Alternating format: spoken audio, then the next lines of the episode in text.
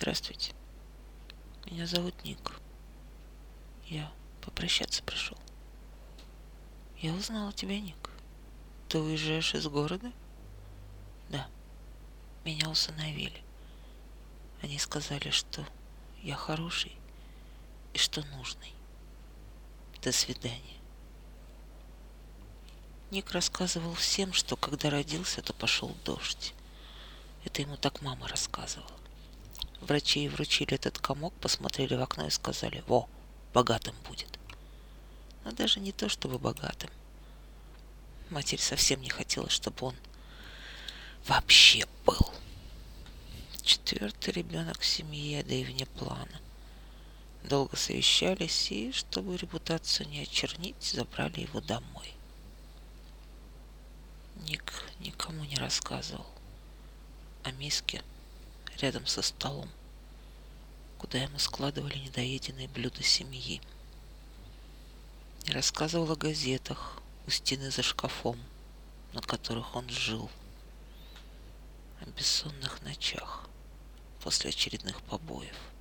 Нет, никому. Он с упоением говорил о том, что его любили. Мама так точно любила. А сдали в этот приют просто потому, что дедушка переехал, и Ника на время сюда перевезли. А иногда он, он даже сам начинал в это верить и в каждый родительский день надевал на себя поношенную фланелевую рубашку и джинсы с дыркой, доставшиеся по наследству от старшего брата. Одежду, в которой его сюда привезли. Садился на одну и ту же лавочку напротив входа и ждал – веря, что уж сегодня-то точно навестят. Он старался не обижаться на ребят, которые дразнили и били его. Он старался не обижаться на воспитателей, которые открыто говорили, что он лишний. Недоразумение, как его называли. В этом приюте было принято устраивать дни, когда собирались все воспитанники и говорили о своих мечтах. В один из таких дней мечты Среди грохота ребячих голосов вдруг вырвался отчаянный голос Ника. А я мечтаю, чтобы меня хоть раз кто-то обнял. Все разразились смехом. Разве есть люди, которых никто никогда не обнял? Ник только улыбнулся. Он снова никому не скажет. Единственное, что он обнимал, это подушка. И снова в этой улыбке никто не увидит ночных кошмаров. Плач в эту самую подушку. Отчаяние никому не нужного человека, знающего, что никому не нужного человека. Когда Ника через два месяца после усыновления привезли на возврат, он скромно сидел на деревянном стуле, пристально разглядывая синяки на запястьях. Этим людям тоже не подошел. Он больше не хотел обманывать себя, ему не врали. Он был лишним, недоразумением. С самого первого дня он был виноват только в одном, что родился. Смотря как обнимают и любят других людей, он всегда представлял себя – на месте любимого ребенка. Он пытался почувствовать то, что чувствовали любимые дети, но чувствовал только досаду. Не, не обиду, досаду. Досаду, что он не подошел этому миру, что это красивое теплое солнце светило не для него, что птицы пели не для него, что снег падал не для него.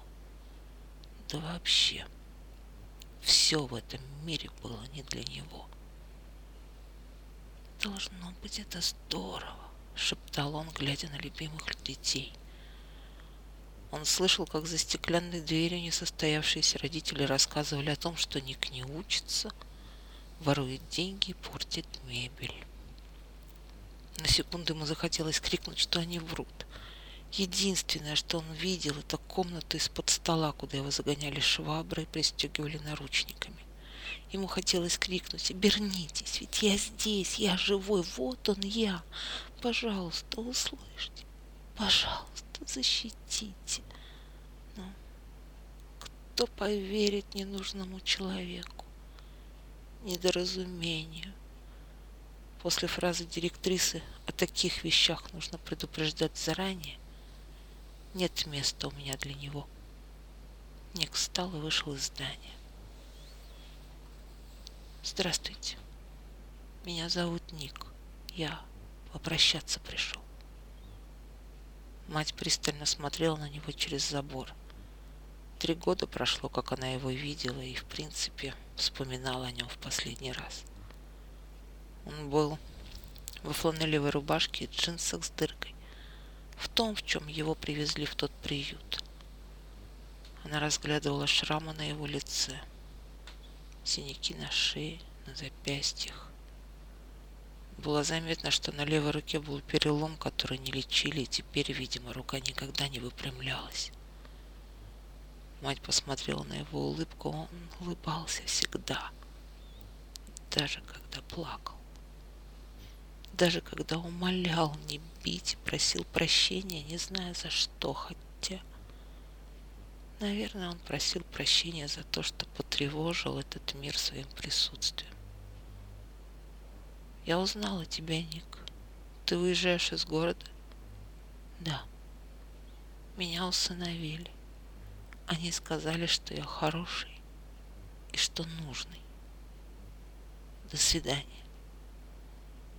Она смотрела, как ее сын, сильно хромая, идет по улице. Он не оглянулся ни разу и вскоре скрылся за поворотом. Наконец-то повезло парню, услышала она за спиной. Только сейчас она заметила, что вся семья стояла все это время позади нее. Вся ли? Под сердцем кольнуло что-то до этого незнакомое. Ей хотелось бросить все и бежать за этот поворот. Что я наделала? Раненой птицей билась у нее под сердцем.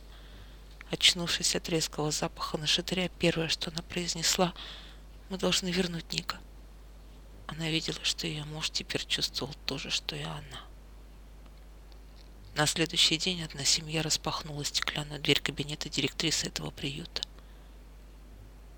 Мать лишилась рассудка после того, как услышала. Вы немного опоздали.